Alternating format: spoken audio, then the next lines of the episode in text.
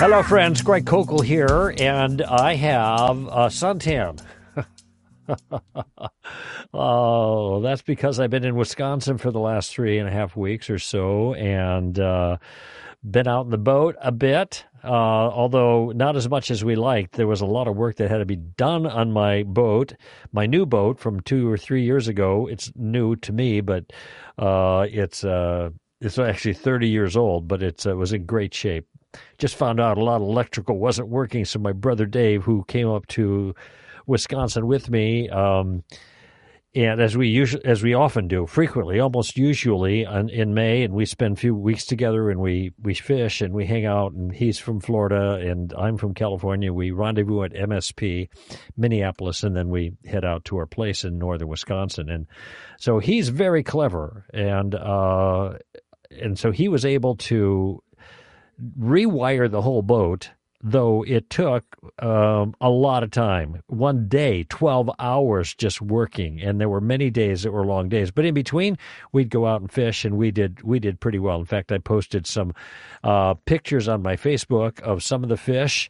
And uh, one day, and for those who are fishermen, you might appreciate this, but the rest, um, uh, you, this won't make any sense to you. But uh, one day, we caught four four-pound-plus smallmouth bass in the one day. I mean, just getting a four-pounder is a pretty cool deal. We got four in one day and a bunch of others. So I had actually uh, two for the that segment of time up there for May, and Dave had had three. So he had five. No, I had three, and he had, oh, I can't remember. We we had plenty. It was good. Weather was good, which was great because he was working on the boat outside, and um, got some things done. The porch fell in at one section because of the snowfall, and it's burdened the rotting timbers underneath, so I had to eighty-six all of that, and then we rebuilt it and put the old planks back on.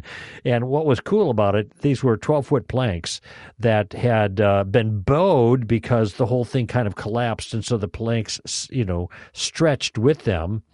Uh, the snow collapsed it, but it was wet because the snow was melting, I guess, and it just bowed the planks.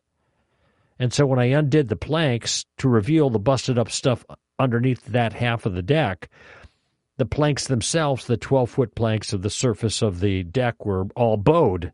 I thought, well, we can't use these. Dave said, just throw them in the lake. I'll straighten out. And sure enough, they did. And uh, so we were able to rebuild underneath. It cost one hundred dollars for materials, that's all. And we rebuilt the uh, joist underneath, and then I put the new planks on, save one, because one that I threw into the lake floated out and away. We couldn't find it. We rode all around trying to find it, so I had to buy another one. But that's all part of the adventure. And on the last day, that would be Saturday, the day we were leaving and driving to the local airport where I left the vehicle, because I'll be back next week with my family, a big black bear ran across in front of our uh, our car on the highway there on our way in. So uh, so much fun being up in the North Woods. I, I, I don't have any radical stories to tell you, um, but uh, it, it was just fine. It was a good getaway and a good rest. And now I'm back, at least for this weekend, for uh, next week, and then we'll uh, then I'll have the girls with me when I go back to our place in um, northern northern Wisconsin. I, I I wanted to tell you about a, a little image I have in my mind of something that happened when I was uh, probably early in college, the late sixties, let's put it that way. And um, I had a motorcycle.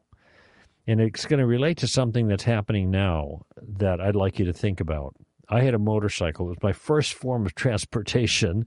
It's a beat-up old thing. It didn't work very well, but I, you know, I wanted it, so I bought it. And uh, at one point, I had considered painting on the the side of the motorcycle, you know, the gas portion of it. I think it was a, I think it was a Honda, you know, the gas can there thing that you straddle.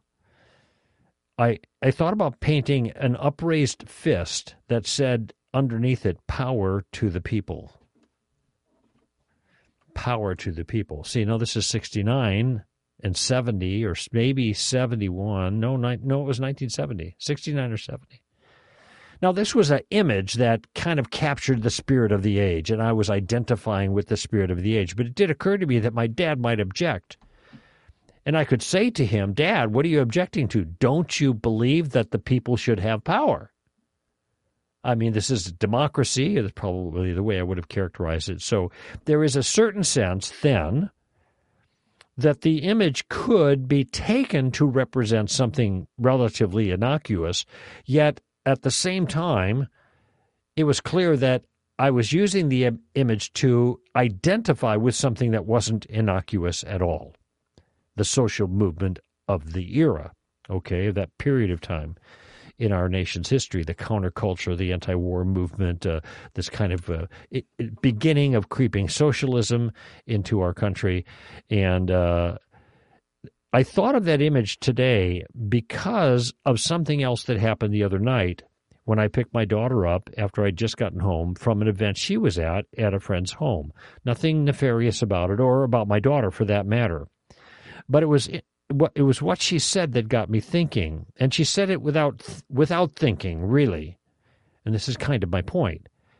So we came to pick her up at her friend's. She wanted to stay longer. She was on the balcony there uh, of her friend's house, and we were on the street. Okay, come on down. We're going home, and uh, I I, I want to stay. No, you can't stay. It's time to go.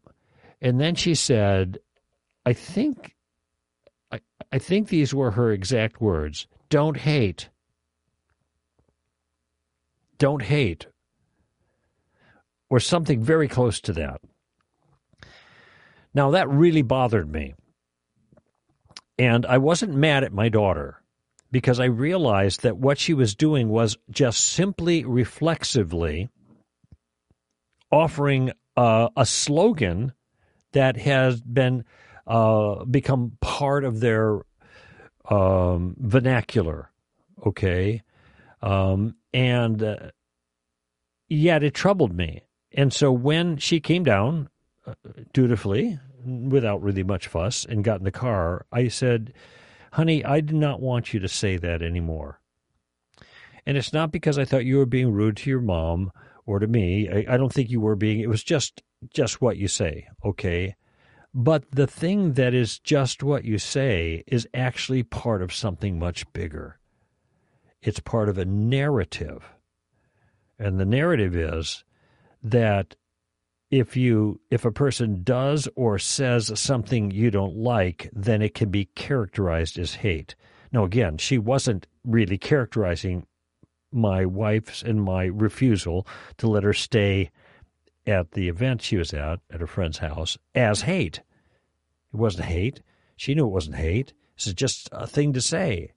But notice how the language, the vernacular, the the lingo of a movement, a social movement that, in my view, is very deleterious, very destructive, that if you say something or act in some way or believe something that I don't like, I can label it as hate. Do you see how it's penetrated into into our culture? E- even with my daughter, who goes to a really good Christian school with a lot of good Christian kids, as far as I could tell, goes to youth group every um, every Sunday, and and so. But somehow this got into her vocabulary. So there is this. What this underscores.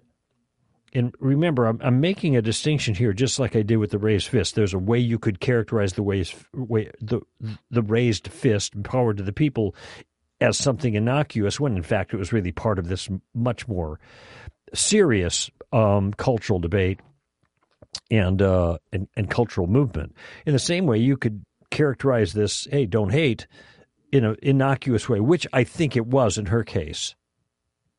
But it's really a piece of a larger narrative.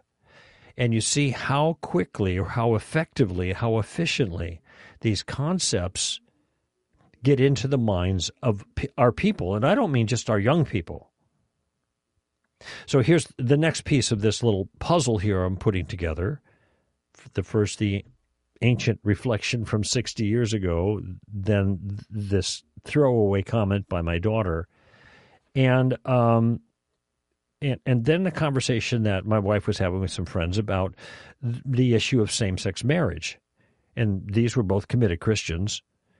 And uh, understood that same-sex marriage was wrong, but were somewhat sanguine about the idea of attending a same-sex marriage if they were invited by somebody they cared about, especially if it was a family member. Now, of course, my wife was not uh, comfortable with this, and we was weighing different ways of engaging them in conversation uh, to get them to think more biblically about this, because it's it seemed to me that their attitude was was somewhat cavalier. And the comment was, well, our friends, and there was a an, there was an event at, at issue in this conversation, and I think it was a family member, they know where we stand. And after all, Jesus associated with sinners. Um, and so, because my wife had asked, what would Jesus do in a circumstance like that? Good question. And, uh, and of course, their response was, well, Jesus associated with sinners. Now, you and I both know, when you think about it, this is not mere association with sinners, because n- none of us on just my side of the table here, stand to reason, is, say, is saying we should not be associating with people who who have different views than we have on moral issues or live ungodly lives. Just like Paul says in what First Corinthians five, then you'd have to go out of the world. I'm not saying you shouldn't associate with godless people in the world. Those are the people we are sent to uh, to reach. Um, and so that's not our view, that we don't associate. But you see, this isn't just a mere association. Um, this is an occasion of celebration of uh, of something that God would consider abominable, and therefore Jesus. And so how is it that we could participate in such a celebration in good conscience? And that that's the question that was being put to the, my wife's friends, and it's something I want everyone to think about, because this is not really meant as a screed against them. It's it's meant as, again, another example of the culture forming us in a quiet and and uh, but persistent fashion, little by little by little by little. It was a couple of years ago, I think, that when I came back from Wisconsin, and I told you of a conversation I had with some college students in a Christian family there who loved the Lord, but they were going to, was it Bethany, I think Bethany in Saint Paul, Minnesota, that's the college there. They went to school there, and there was a, they had a, a L G B T Q Bible study. Gay Bible study for the L G B T Q contingent on the campus. And they were just kind of sharing with me, somewhat matter-of-factly, though they're a little bit of raised eyebrow. Um, and my reflection was, isn't it, isn't it interesting that this is not scandalizing to Christians? The idea that you could have a, a gay Bible study on a Christian campus? Does anybody see the conflict there? And I think when someone is, pauses, and it was raised kind of in that context, pauses to reflect on it, and they were saying, yeah, this is kind of weird. But that it it it, it does kind of roll off a lot of people's backs who are Christians. Because, yeah, well, we know we live in this culture that does this, that, and the other thing, and, you know, that's the way it goes, and that kind of thing happens. All right, so I asked the question when I talked about it here on the show. What if there was an adulterer's Bible study? What if that was it? You, you, you had to be an adulterer in an adulterous relationship to come to our Bible study. Or this was the focus. If you want to be an outsider, maybe you're just thinking about it, you could come. But we're going to have an adulterer's Bible study. Now, of course, that would be scandalous. But what what's the difference? Why would one be scandalous and not the other? And the reason is, is because in our case nowadays, adultery is not somehow culturally approved. There isn't a contingent in um, in the church that is adultery-friendly or whatever. There isn't a whole body of literature now trying to demonstrate biblically that God is happy with adultery, where there are all those things with regards to homosexuality. And yet it seems to me the sin in both cases is just as egregious. And so this is an, this is an example of the point I'm making, how comfortable we end up being in a culture where there is this kind of sin. And it's not just the comfort. It's the, it's the, like I said before, the sanguine attitude that, well, you know, not so bad, no big, as in no big deal. You know, reading in First Corinthians seventeen the last couple of weeks, and here's Paul going into Corinth, and he's grieved by seeing all the idols there. It grieves him. And so because of that grief, he's engaging. Okay, but it's kind of like we just kind of take it in stride. Now, there's a certain sense in which that's okay. Uh, that is, we, we understand the world is going to be the world, and in a certain sense, we're not shocked. But it's not just L G B T Q. It's an L G B T Q Bible study in a Christ, on a Christian campus. That ought to really shake us up. But we come we become socialized to it. It seems kind of normal. Okay, and as Francis Schaeffer put it, what is unthinkable yesterday is thinkable today and ordinary and commonplace tomorrow. Uh, this is the sense of being morally velocitized is the word that I've used to describe it. You know, when you go from a standstill to sixty miles an hour, you feel, whoa, I'm moving here, okay? And then a few minutes later, it doesn't seem so fast, and you go to eighty. Whoa, that's fast. A little bit later, you get used to it. It doesn't seem so fast.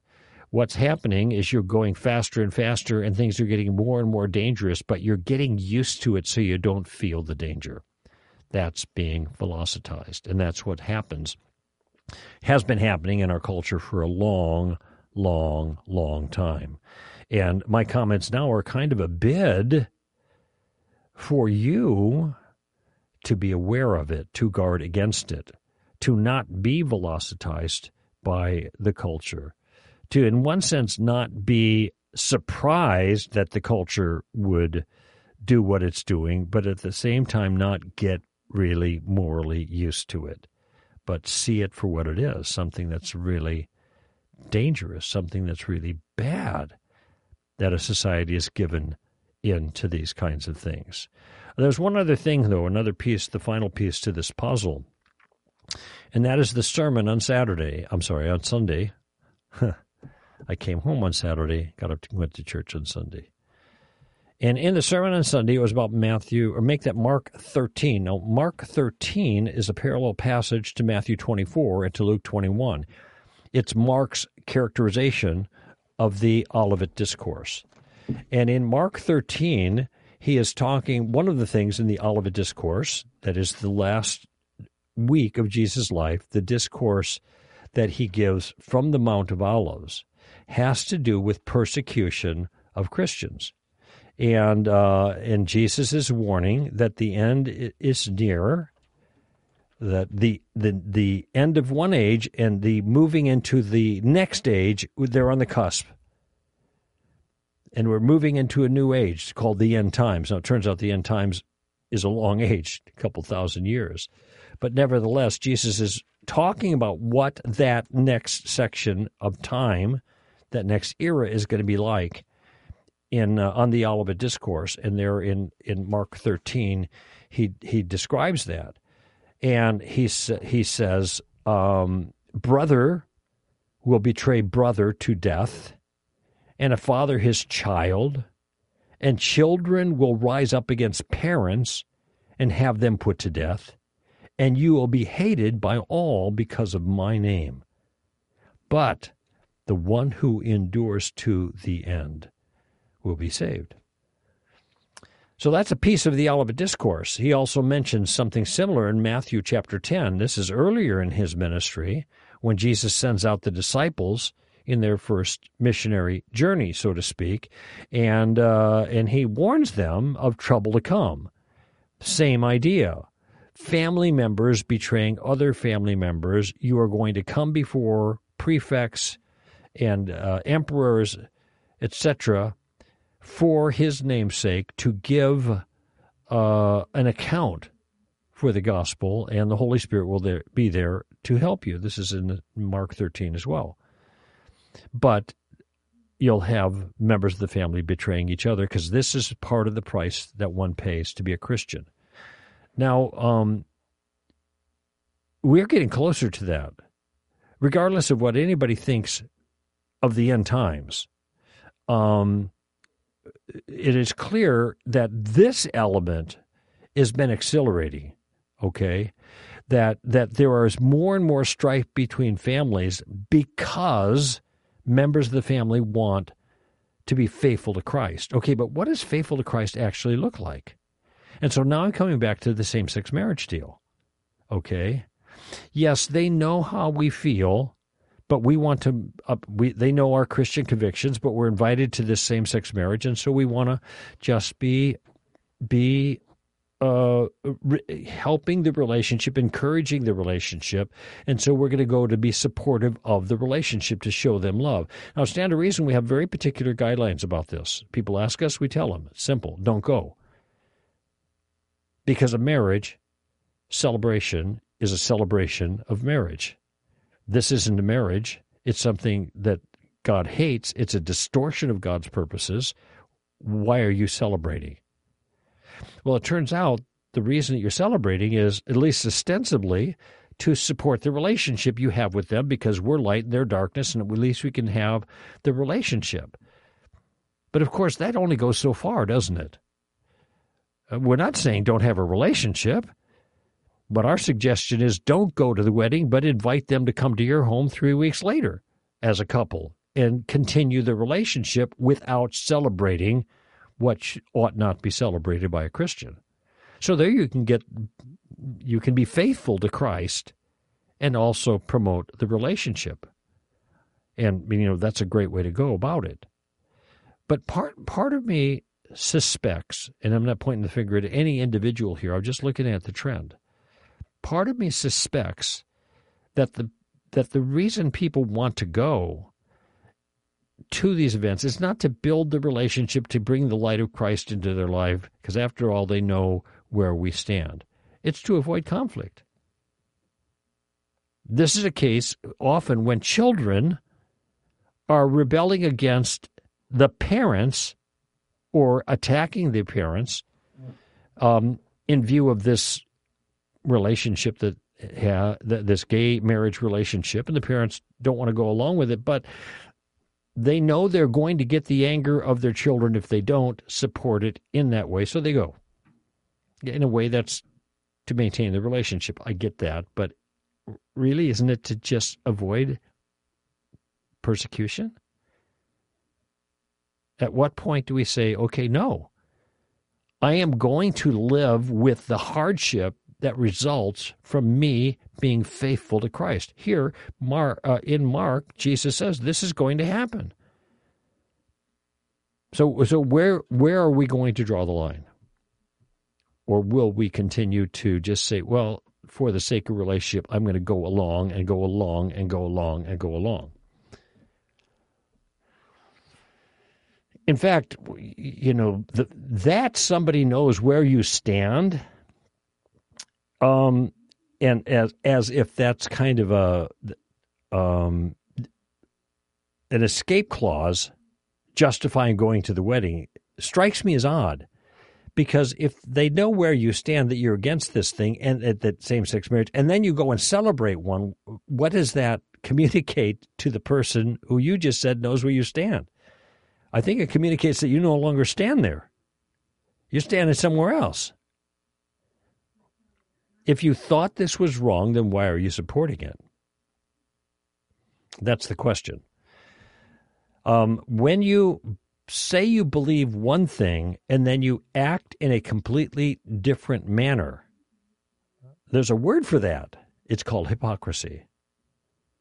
So all you're really showing to the other party is that you're a hypocrite with regards to your views. Now, I, I, I'm going to acknowledge right now that this is a hard decision for many to make, especially when family members are involved. And their intention is not hypocritical, okay? They're trying to weigh these issues. I'm pointing out that this is a liability. This is something you may not have thought about. It may be that some are rationalizing a decision that's that's sanitized a bit by building the relationship, by a building of the relationship or maintaining the relationship rationale, when maybe something else, an unwillingness to suffer for Christ's sake at some level is really what's motivating this. Um, because Alan Shlemon on our team, his brother is, his brother-in-law is homosexual. His aunt is a lesbian. Uh, he majors in these issues. He really understands all of these things. And this is his counsel too, what I've just offered you. Oftentimes this doesn't help the relationship at all. Going to these things and being supportive, it just seems to indicate that you don't really believe what you say you believe. So people have to make their own decisions on this, but there's, I think there's a lot at stake. And what is at stake is slowly being compromised by a narrative that is inconsistent with reality and inconsistent with God's Word. It's not faithfulness to Christ. And every one of these little moves, that adjustments we make, I'll avoid the word compromise, because that's pejorative, and I think sometimes people do this in good faith. But these adjustments that we make just just move us a little bit more inside of that narrative, okay? Uh, and the more we're moved inside of the narrative, the more comfortable it feels, because we are not getting the pushback that the world would give if we said no. I'm sorry, but no. And by the way, there's plenty of justification for doing that, because the other side is really committed to the idea of personal authenticity. Do you believe a person should live authentically according to their views? Of course I do. That's why we should have same-sex marriage. Okay, and that's why I can't go to one, because I'm living authentically uh, and consistently with my own views as a follower of Jesus. And by the way, I put it in those terms rather than saying as a Christian, because we are not just committed to a way of life. We are not just committed to a system of actions or values. We are committed to an individual, a person.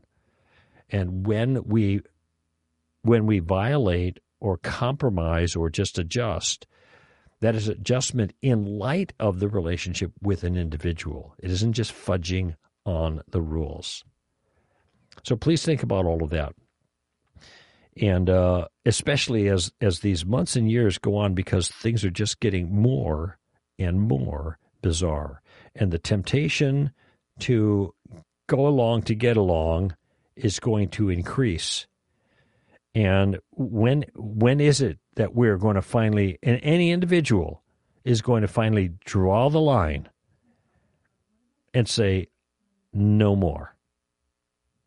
And I'll tell you something, by the way. My pastor drew the line last Sunday. God bless his heart.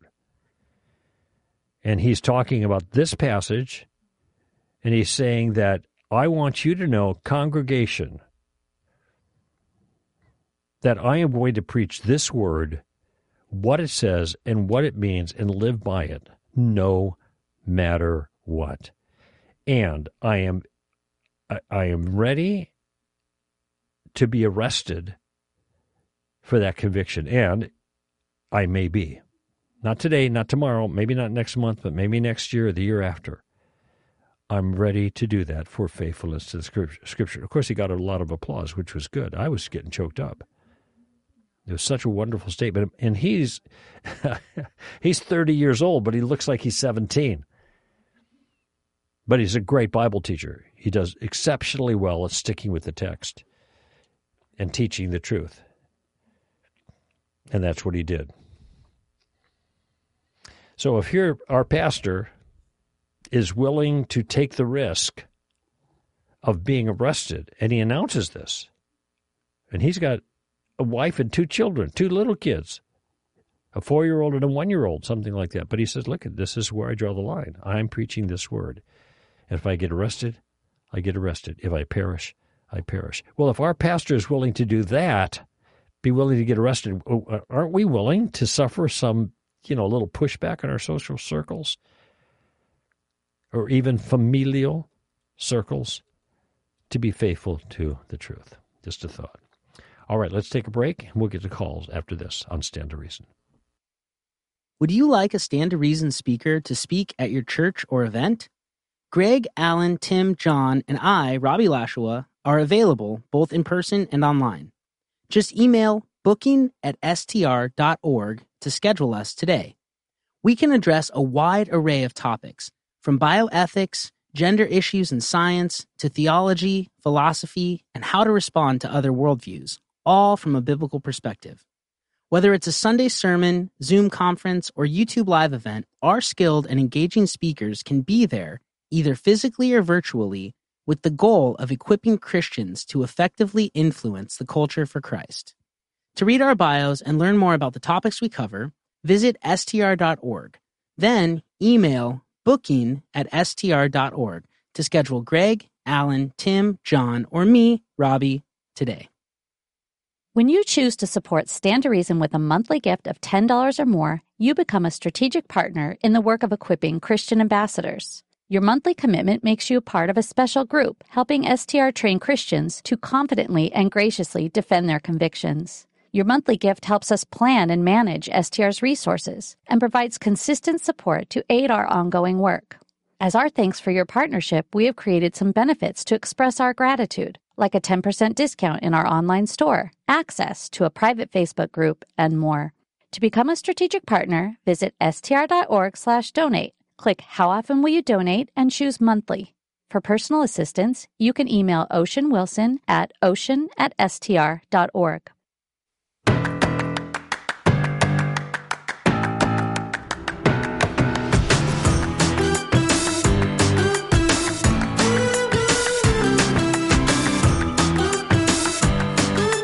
Okay, friends, Greg Koukl back with you here on Stand to Reason, and uh, let's go right to the callers. Uh, first caller is Carla in Texas. Hello, Carla. Hello. Hello. Hi. Hello, can you hear me? I sure can. Can you hear me? Yes. Okay, nice to talk to you, Carla. You too, thank you. What's up?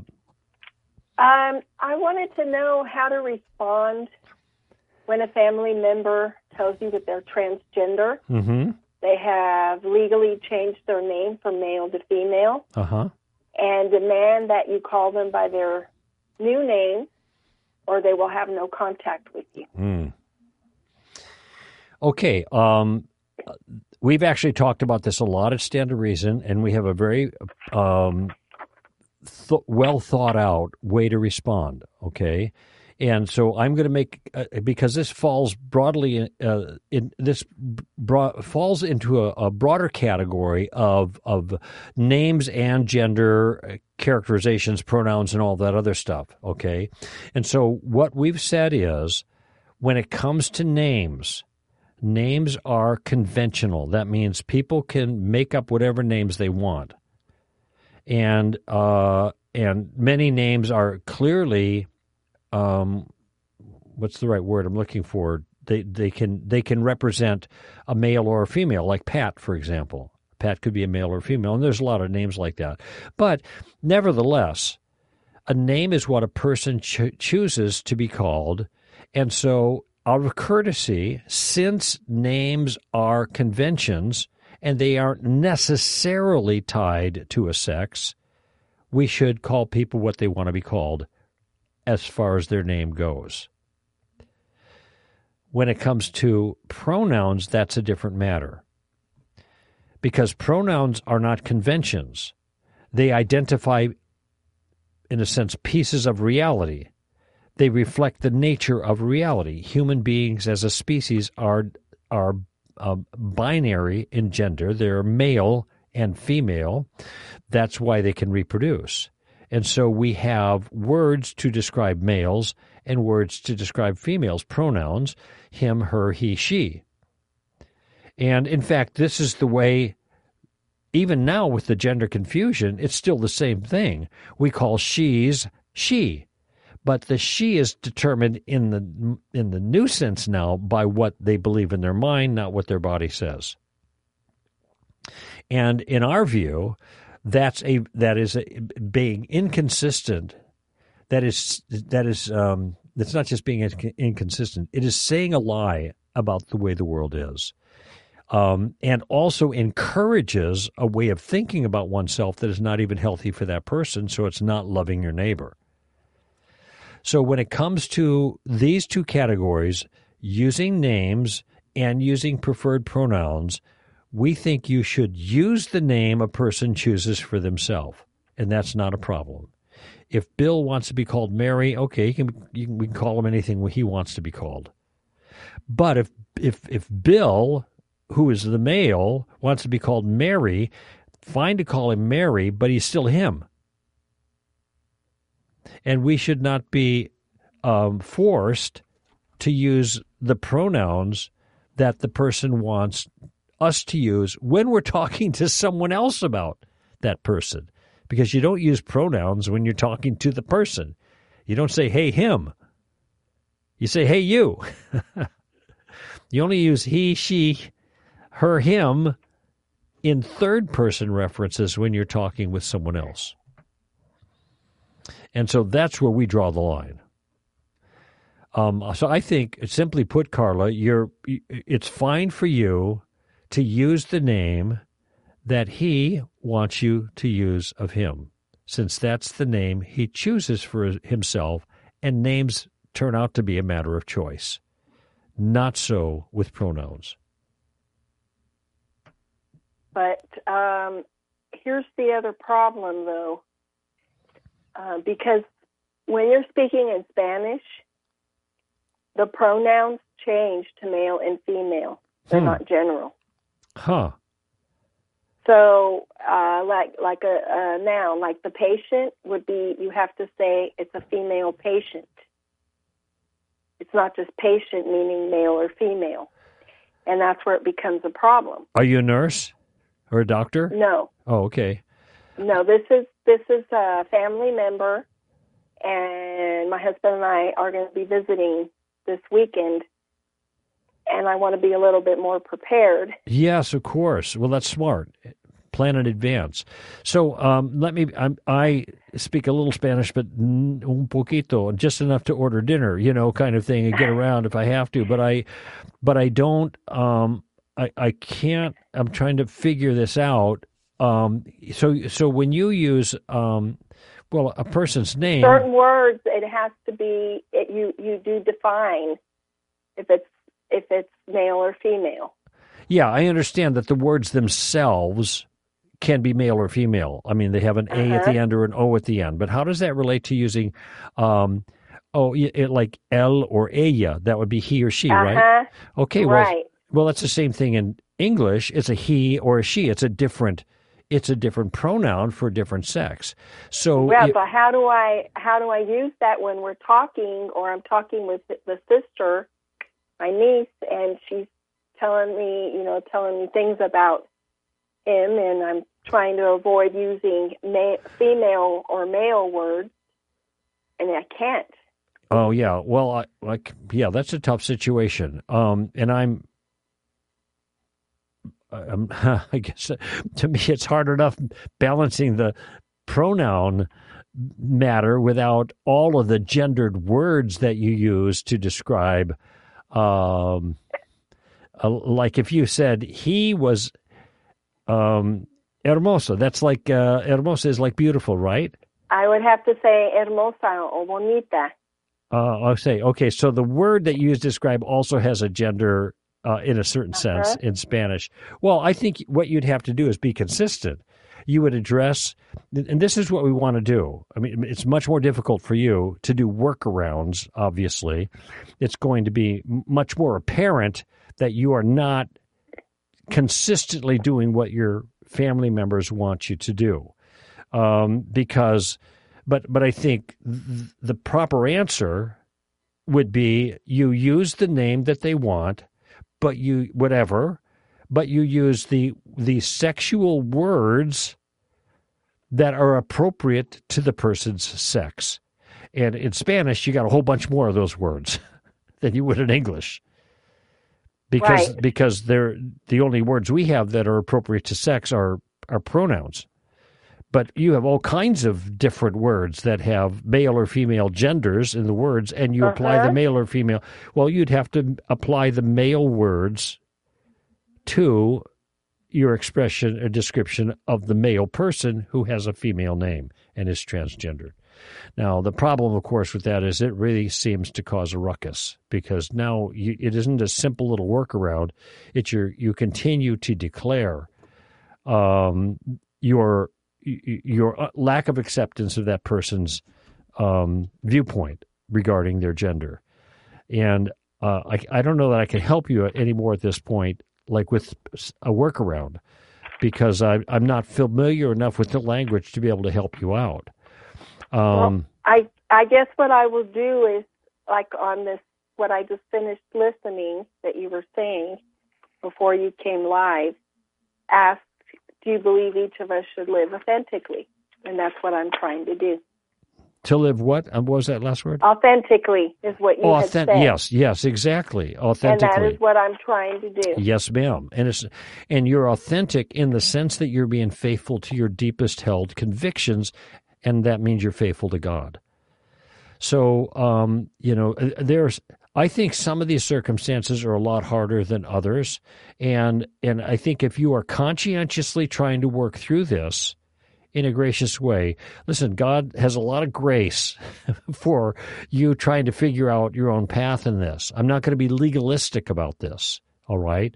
Um, and sometimes there are certain relationships that are much more difficult, and and one path of uh, pursuit creates all kinds of other problems that create more harm than than uh, than other paths. So you ha- that all has to be taken into consideration. And it never occurred to me that when you're speaking in Spanish, you've got all of these gendered words that you use to describe people, and that creates a, a much bigger difficulty, right? So um, I, I'd be curious. Uh, maybe if you call back after your time with uh, with your family, how things worked out. But I'm not I'm not optimistic because you already on notice that if you don't go along, you're going to be rejected from the family. That to me is a bigger issue. Why is this? Well, look, at I'm not surprised in the one hand, but if you try to stand outside of the the whole social disorder that this has created, why would somebody not just be respectful of you and uh, as a family member who don't agree with that view, and so you're not going to go along with the verbiage, the words? Why don't they just respect you and say, okay, well, I can see, I, I don't like it if you don't use my preferred pronouns and don't use the words that are gendered according to my new sex, but I get it. You know, everybody's an individual. No big deal. I'm not going to make a big deal. They do make a dig, big deal out of it, and they and they, then they're going to punish you for that.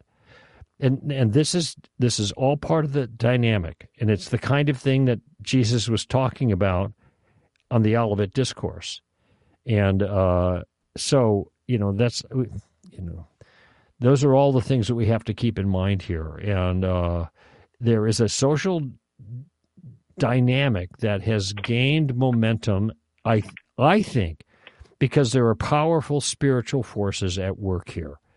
It's Ephesians six stuff, you know.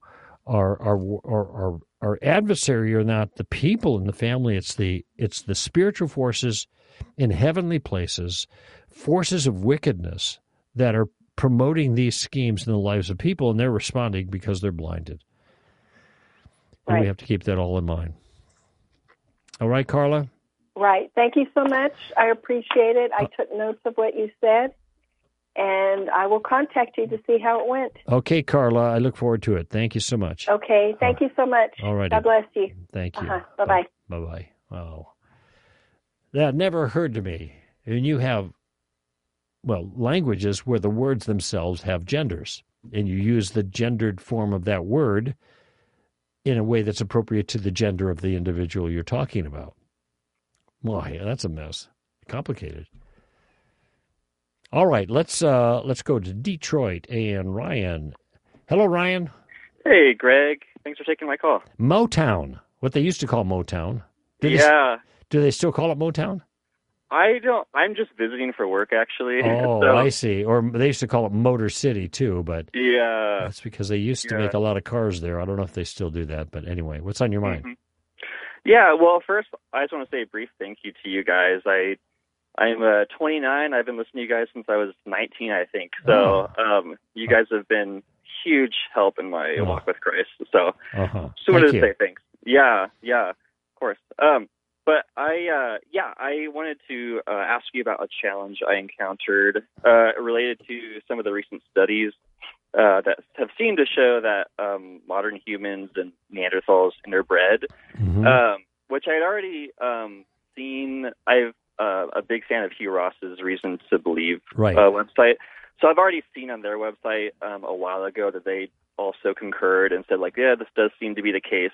Um, but uh, one objection I encountered, um, and I'll actually have to hop off the call. I'm calling you in between meetings after I lay this out. Oh, okay. Um, but uh, the objection I encountered, just to lay it out real quick, uh, was uh, it was kind of a two-part thing. So the first part, um, it said, well, the question was, uh, would the fact that this interbreeding took place um, undermine uh, or invalidate, like, the biblical account of human origins? And I think the rationale behind uh, the person saying that was they were viewing it through an evolutionary lens and kind of seeing, like, well, if these two could interbreed, maybe that's uh, evidence for common descent um, if they had, like, a common ancestor. Mm-hmm. Um, and then the second part was, Um, would this, the fact that this interbreeding happened, um, bring up any serious questions about, you know, how we view, like, the biblical view of human identity?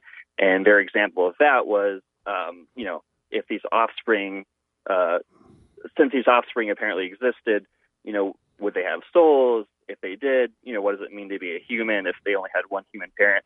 All those kind of questions. So, um, hopefully that made sense. Um, and those are kind of the questions I just wanted to run past you. So okay. uh, sorry wow. to have to hop off immediately. Oh, uh, man. Okay. I can, just, I can just go back and listen to the rest of it All uh, right. after my meeting's run. So thank you, Greg, for, for the okay. call. Okay. You're welcome, yeah, Ryan. Sorry it. sorry to give you the short drift on conversation, but I've got the points down. I wrote them down. I'll see what okay. I can do to respond. Thank you, Greg. Okay. You're yep. welcome. All right, buddy.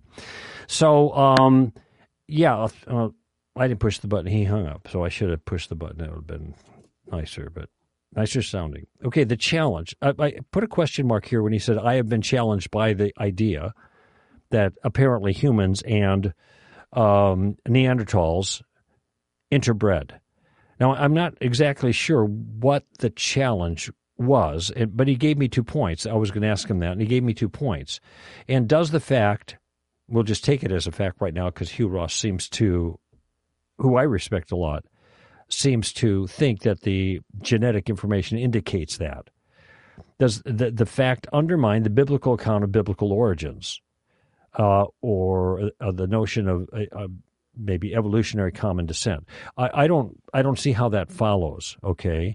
Um, let's just say God created, uh, let's say in the biblical sense, God created de novo, de novo, as a new thing, Adam and Eve, human beings. They weren't part of a descent of uh, hominids that that ended up at some point being declared in a certain sense as human with the human soul and made the image of God or whatever. But rather there were, you, you, you, God didn't take existing creatures and somehow transform them into humans made the image of God, but in fact made new creatures. Whether this is an old earth characterization or a young earth, it doesn't matter. The point here is, did God make Adam and Eve new and unique then? If he did, that does not preclude the possibility of them interbreeding with some other creatures that were not humans made in the image of God.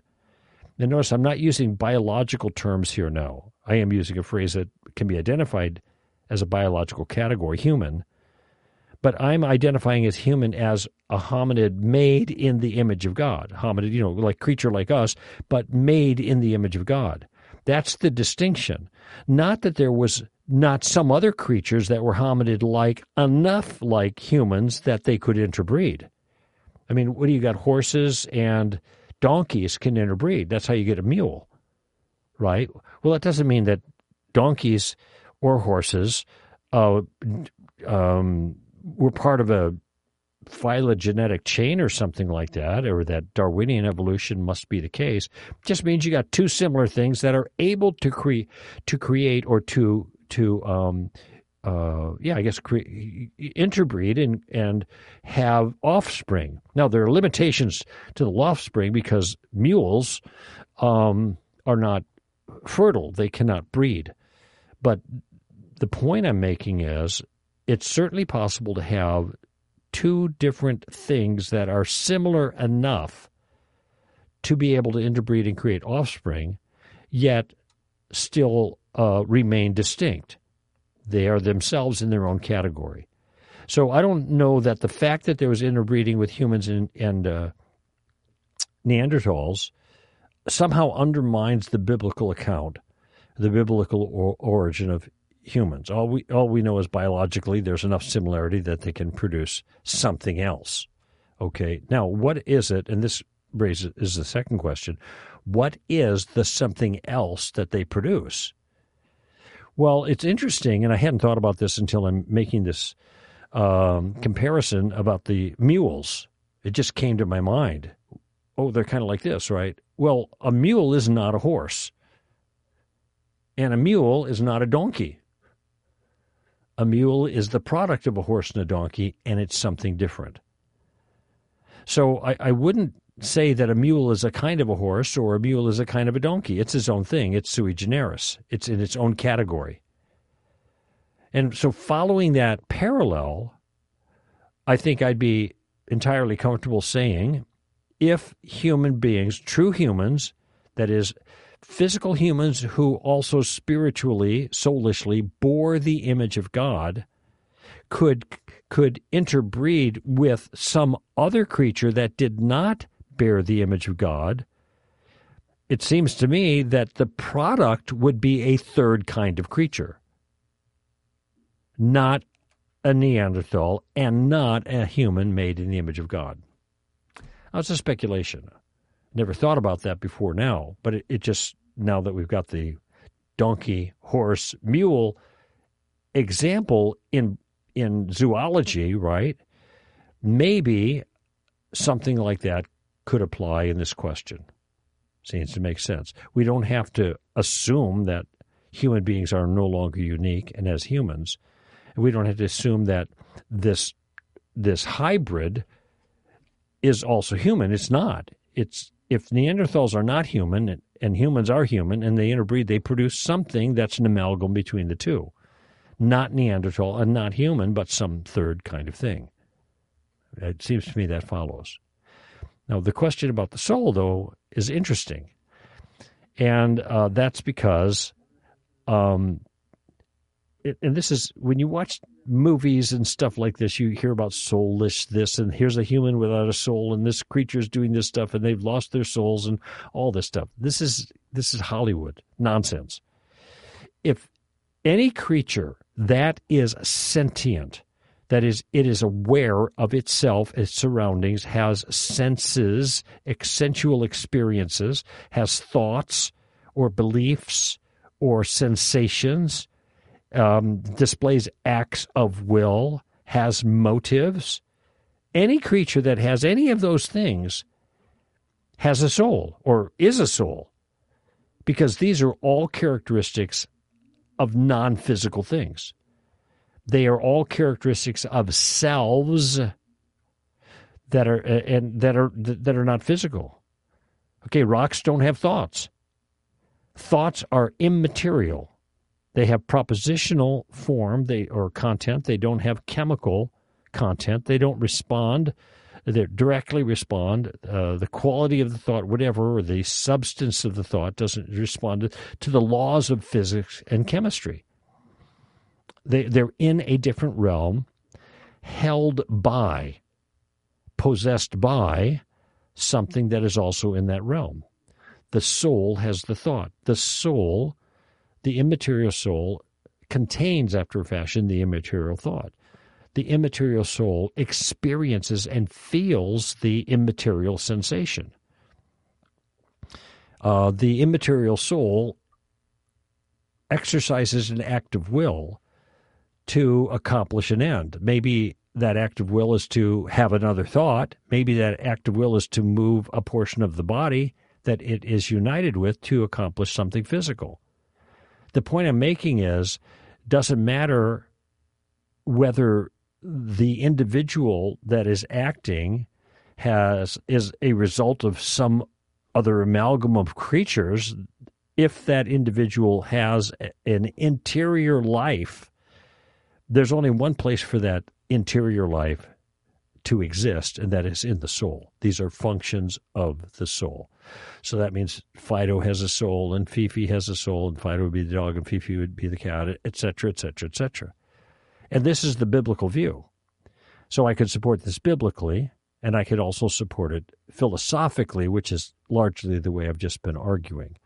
The view of the church and the Bible from the very beginning is that all um, sentient creatures have invisible selves that have these kinds of experiences and capabilities or, or uh, aptitudes that I have um, have just been describing. And uh, and so if a human did mate with a, interbreed with a Neanderthal, they would produce another creature that's, if conscious, which it would be, because all animals have a conscious life of some sort, um, would also have a soul of some sort. The difference between human souls and animal souls, or let me back up and put it this way, the difference between humans and animals is not that humans have souls and animals don't. The difference is that humans have a peculiar, unique kind of soul, different from animals.